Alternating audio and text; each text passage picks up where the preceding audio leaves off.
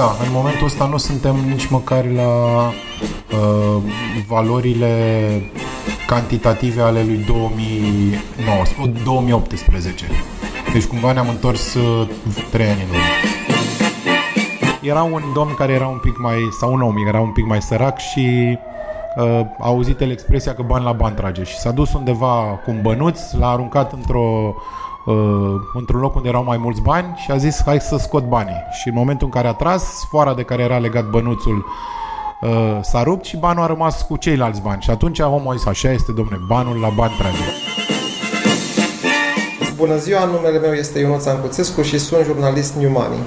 Invitatul ediției cu numărul 8 al seriei Podcast de Criză este Alexandru Geamăno, cofondator Zăganu, un mic producător local de bere și totodată un love brand pentru mulți dintre tinerii români. Salut, Alexandru, și bine ai venit! Bună dimineața! Mă bucură foarte mult invitația ta. Îmi place de fiecare dată când aud cuvinte bune despre noi, pentru că Laurențiu și cu mine chiar în ultimii 7 ani și ceva am investit foarte mult timp și energie în acest brand. Ca o precizare de atmosferă, nu suntem la berărie, suntem în redacția Newman, iar ce se aude pe fundal sunt mașinile din Piața Victoriei, nu oameni care ciocnesc. Păi dacă am fi fost la fabrică, halbe, cred că nici n-am fi putut foarte bine să ne înțelegem, că acolo sunt niște mașini care fac un pic zgomot. Nu foarte mult, dar fac. Teoria spune că în perioade de depresie economică și psihologică, consumul de alcool crește. Totuși, statistici recente ne arată că lucrurile nu stau deloc așa. De exemplu, Asociația Berarilor României a scos o situație recentă în care vedem o scădere cu 10% a consumului de bere de la începutul anului. Ce se întâmplă la voi? Și noi am scăzut, din păcate, cu mult mai mult de 10% în această perioadă martie-iunie, chiar martie-mai. Dar, pe de altă parte, Asociația Berarilor nu spune cât a crescut consumul de whisky sau de vodcă sau de tărie. Și cu siguranță, cred că berea este un produs pe care îl bei și acasă, dar mai degrabă îl bei în restaurante cu prietenii și atunci probabil că închiderea restaurantelor și a teraselor a influențat direct această scădere de 10%. Voi cât ați scăzut?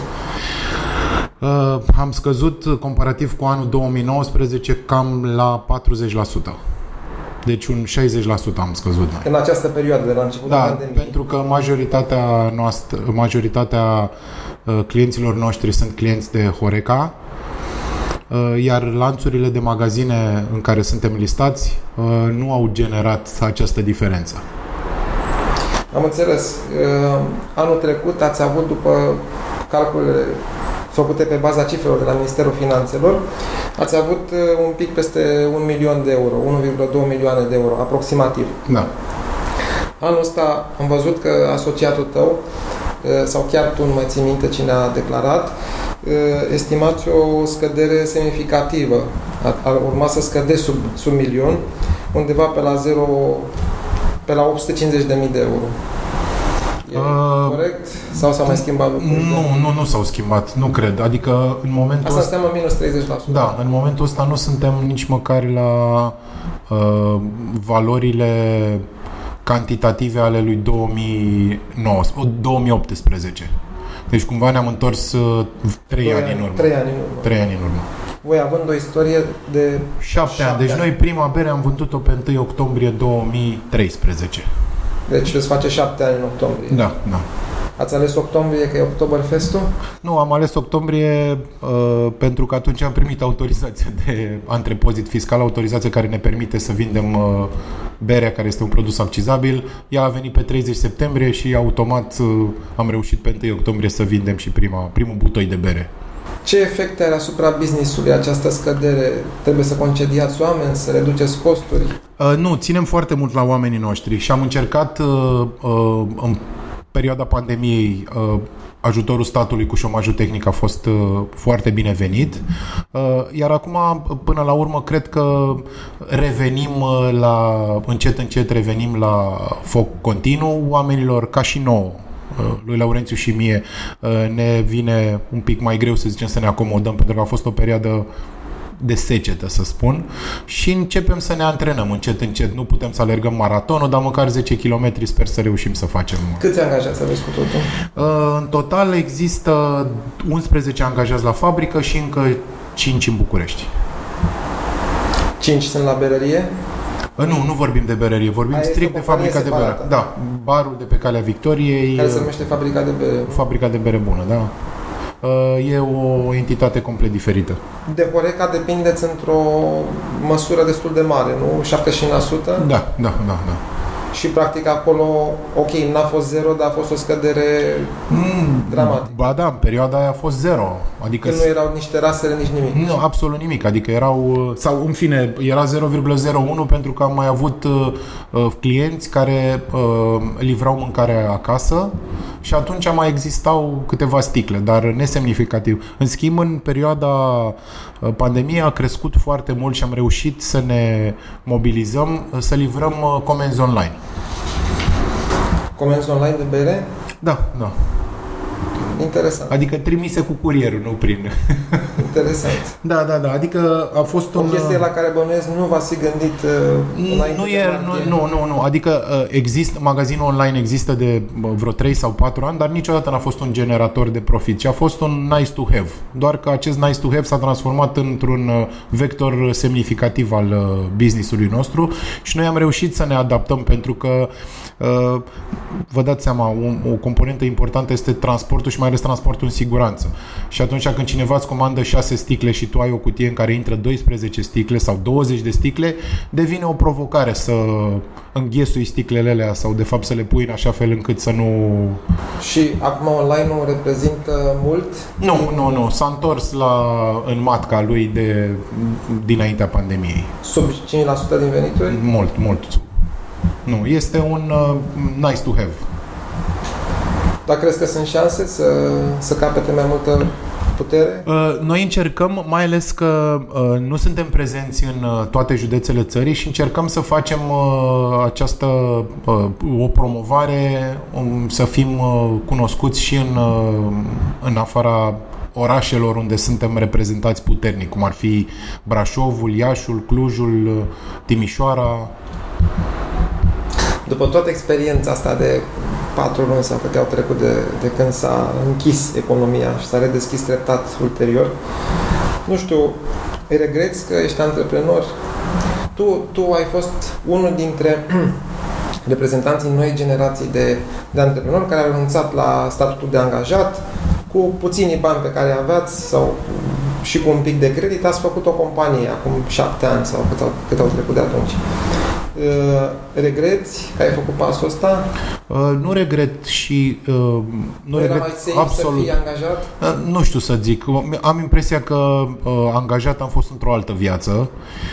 Iar partea asta cu antreprenorul, ideea următoarea. Am auzit o vorbă și cred că pandemia asta m-a ajutat foarte mult, care spunea că atunci când obosești, nu renunța, ci învață să te odihnești. Și cred că în perioada asta am reușit, eu cel puțin, să reușesc să mă odihnesc un pic ca să-mi încarc bateriile și să continuăm frumoasa poveste a Zăganului.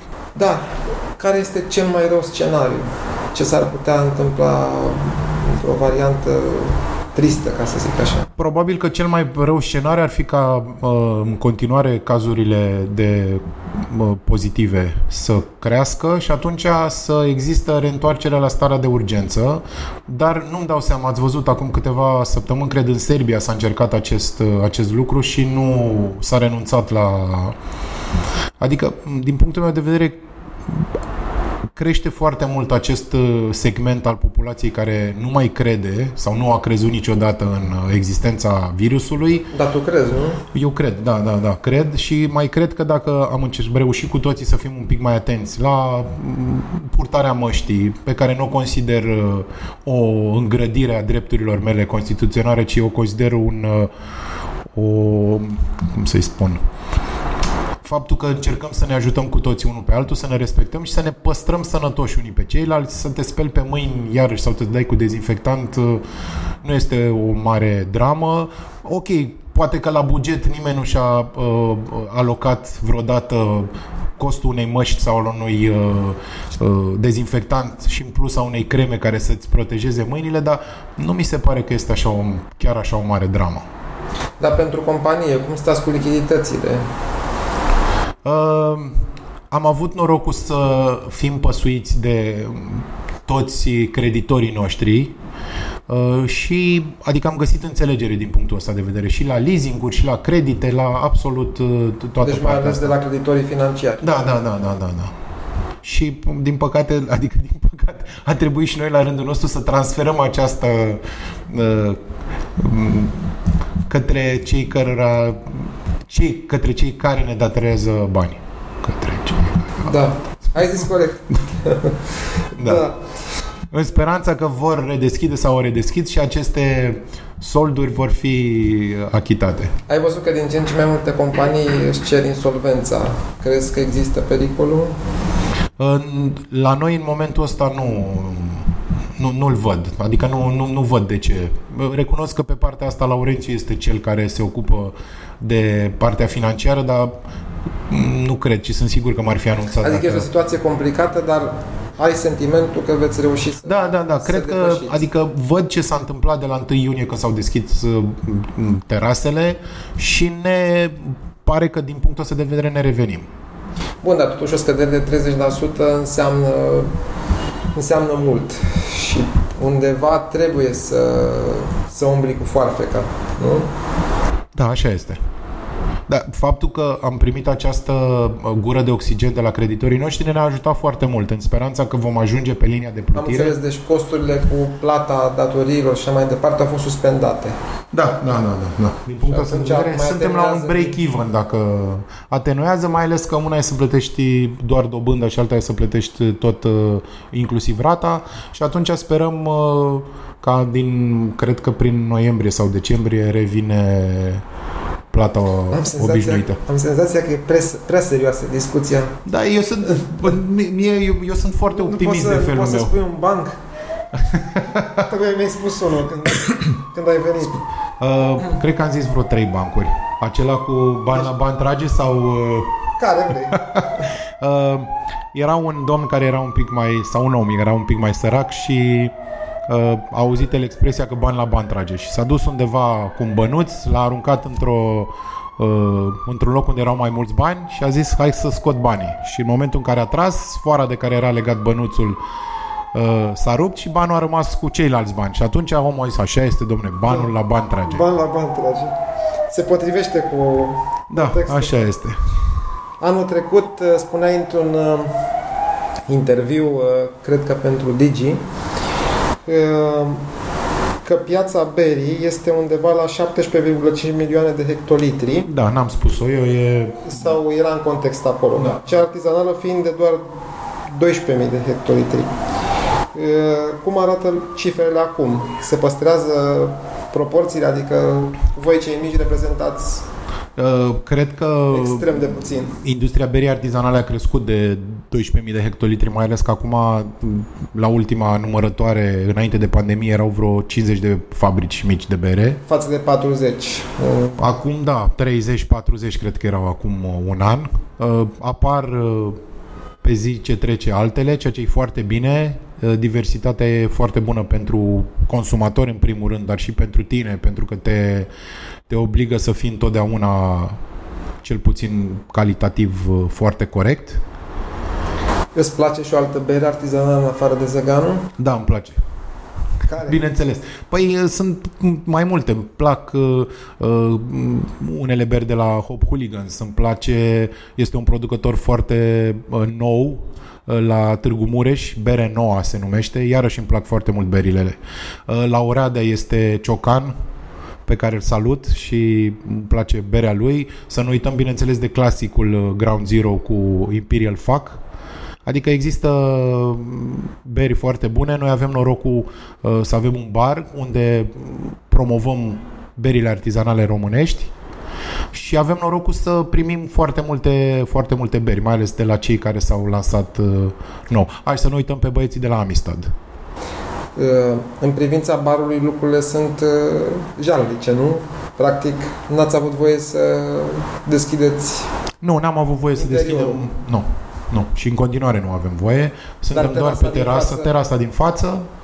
Care oricum e mică, e pe trotuar. E mică, avem, să zicem, două rânduri de mese. Păstrăm această distanță obligatorie, nu doar că... vrem, dar mai ales că fiind pe Calea Victoriei este foarte ușor să fim controlați. Și acolo câți angajați aveți? Cred că acum sunt vreo 10. Și nici acolo n-ați dat afară? Ba da, acolo din păcate volumul a scăzut foarte, foarte mult. Suntem tot așa la vreo 40% acum, în condițiile în care... E vară. Da. Și se vede imediat, fiind numai terasă, în momentul în care vremea este proastă, se vede imediat în încasările zilei. Locul ăla era și o destinație pentru turiștii străini. Veneau foarte mulți să experimenteze o bere locală, să trăiască atmosfera. Acum turiști străini practic nu prea mai există. Cum vezi viitorul? Așa cum spunea o reclamă, viitorul cred că sună bine, doar că trebuie să avem grijă unul de celălalt, să avem grijă unii de alții, iar din punct de vedere al barului, noi ținem în continuare steagul sus, avem beri noi, avem un personal și niște băieți inimoși, care chiar acum câteva zile am fost la bar și îmi spunea unul, zice, dom'le, eu merg, mi-arată aplicația de pe telefon, merg mult mai mulți pași decât mergeam înainte, dar uite-te și tu, în vânzări nu se văd. Și era un pic necăjit de chestia asta. Nu doar că mergeam mai mult, ci că erau și încasările mai mici. Ceea ce mi s-a părut foarte, foarte interesant pentru un angajat, că tot timpul te gândești, angajatul se gândește numai la el. Și, da, cred că am creat așa un pic o legătură. Angajații sunt mai deștepți decât credem. Asta cu siguranță. Nu am considerat niciodată că angajatul ar fi altfel decât mai deștept decât mine, doar că uneori mai trebuie să fie și un pic inimoși și să înțeleagă, să vadă imaginea de ansamblu, pe care ei poate că nu o văd, noi încercăm să le explicăm, dar fiecare se adaptează după nevoile lui. Și plata chiriei ați suspendat-o acolo? Sau? A fost o înțelegere cu chiriașul, cu proprietarul, pardon, da, astfel încât să fie până la urmă o situație bună pentru ambele părți. Mutând discuția un pic spre marketing, zona ta de expertiză, voi sunteți percepuți, de fapt nu doar voi, toți producătorii de bere artizanale sunt percepuți ca niște creatori de produse scumpe. Te gândești să schimbi politica de preț? E foarte greu să schimbăm politica de preț, adică să facem o bere ieftină. Atâta face. Atâta face, adică... Astea sunt ingredientele. Poți foarte bine să nu pui 22 de kilograme de malț la un hectolitru de bere, ci să pui 15, dar n-ar mai ieși berea pe care vrei să o faci. Adică o bere pe care noi o considerăm corectă. Bun, e de așteptat totuși ca puterea de cumpărare, veniturile populației să scadă în următoarea jumătate de an. Da, așa este. Și, cum se zice, se golește coșul pe care l-ai umplut până acum și nu-mi dau seama cum o să evolueze lucrurile. Berea, mai ales o bere bună, mea voastră, o bere de calitate, ca să nu se înțeleagă că facem reclamă, poate deveni un moft. Nu știu, poate sună urât. Cred că ce spui tu acolo este corect și sper ca oamenii în continuare, așa cum nu-și permit să mai meargă, nu că nu-și permit financiar, ci pur și simplu nu mai e voie să mergi într-o Grecia și într-o Spania sau pe alte teritorii sau în România, într-un concediu, ăsta să fie răsfățul cotidian. Nu-mi doresc, Doamne ferește, o nouă stare de urgență, dar mă gândesc că oamenii vor încerca să se răsfețe în alte adică feluri. Nu pleci la mare, nu pleci nicăieri. Dacă stai în curte sau dacă stai pe balcon... Să bei o bere bună. Da. Și decât, nu știu, să-ți iei o bere la pet de 2 litri, cu aceiași bani îți poți lua o bere Zăganu. Cred că tot berarii României spuneau că... s-a produs o schimbare a obiceiului de consum în perioada asta a pandemiei. practic în primele 5 luni ale anului, apetitul pentru sticla refolosibilă, adică sticla de sticlă, a scăzut cu 45%. Da, e o explicație foarte clară, pentru că sticla refolosibilă se folosește în terase și restaurante, acestea fiind închise, ea era normal să scadă. Ianuarie și februarie sunt cele mai proaste luni din punct de vedere al berii, la marii producători. Bun, deci nu pui pe seama faptului că oamenilor le e frică să pună gura pe o sticlă din care a băut și altul acum 2 luni. Nu, recunosc că nu m-am gândit la chestia asta și acum mi se pare, adică spălarea unei sticle trece prin niște soluții care omoară și pe mama lui COVID-ul. Bun, deci pur și simplu închiderea Horeca.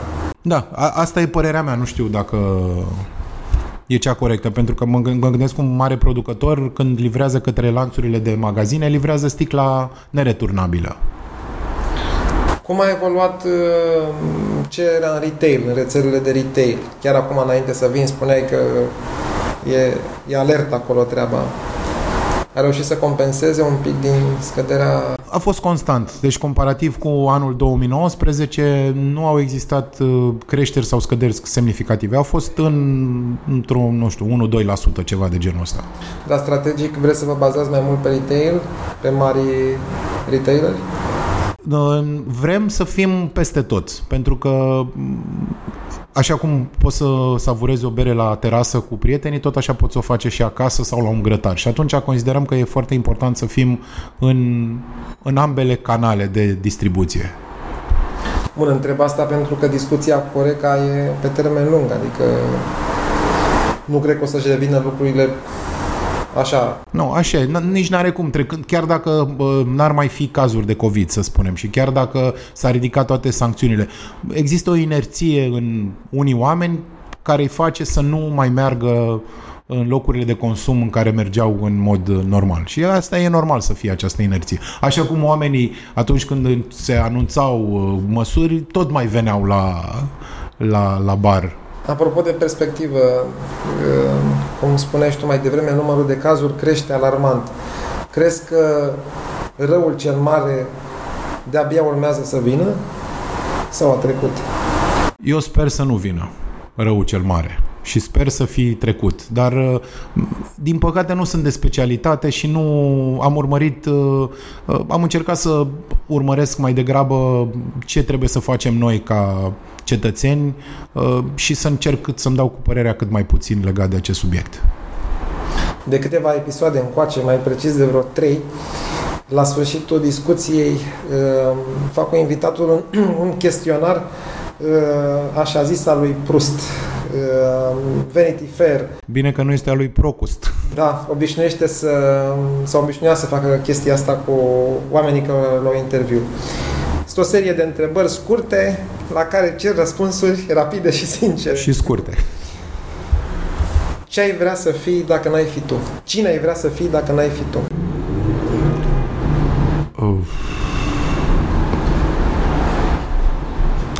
Tatăl meu. Care este cel mai mare regret?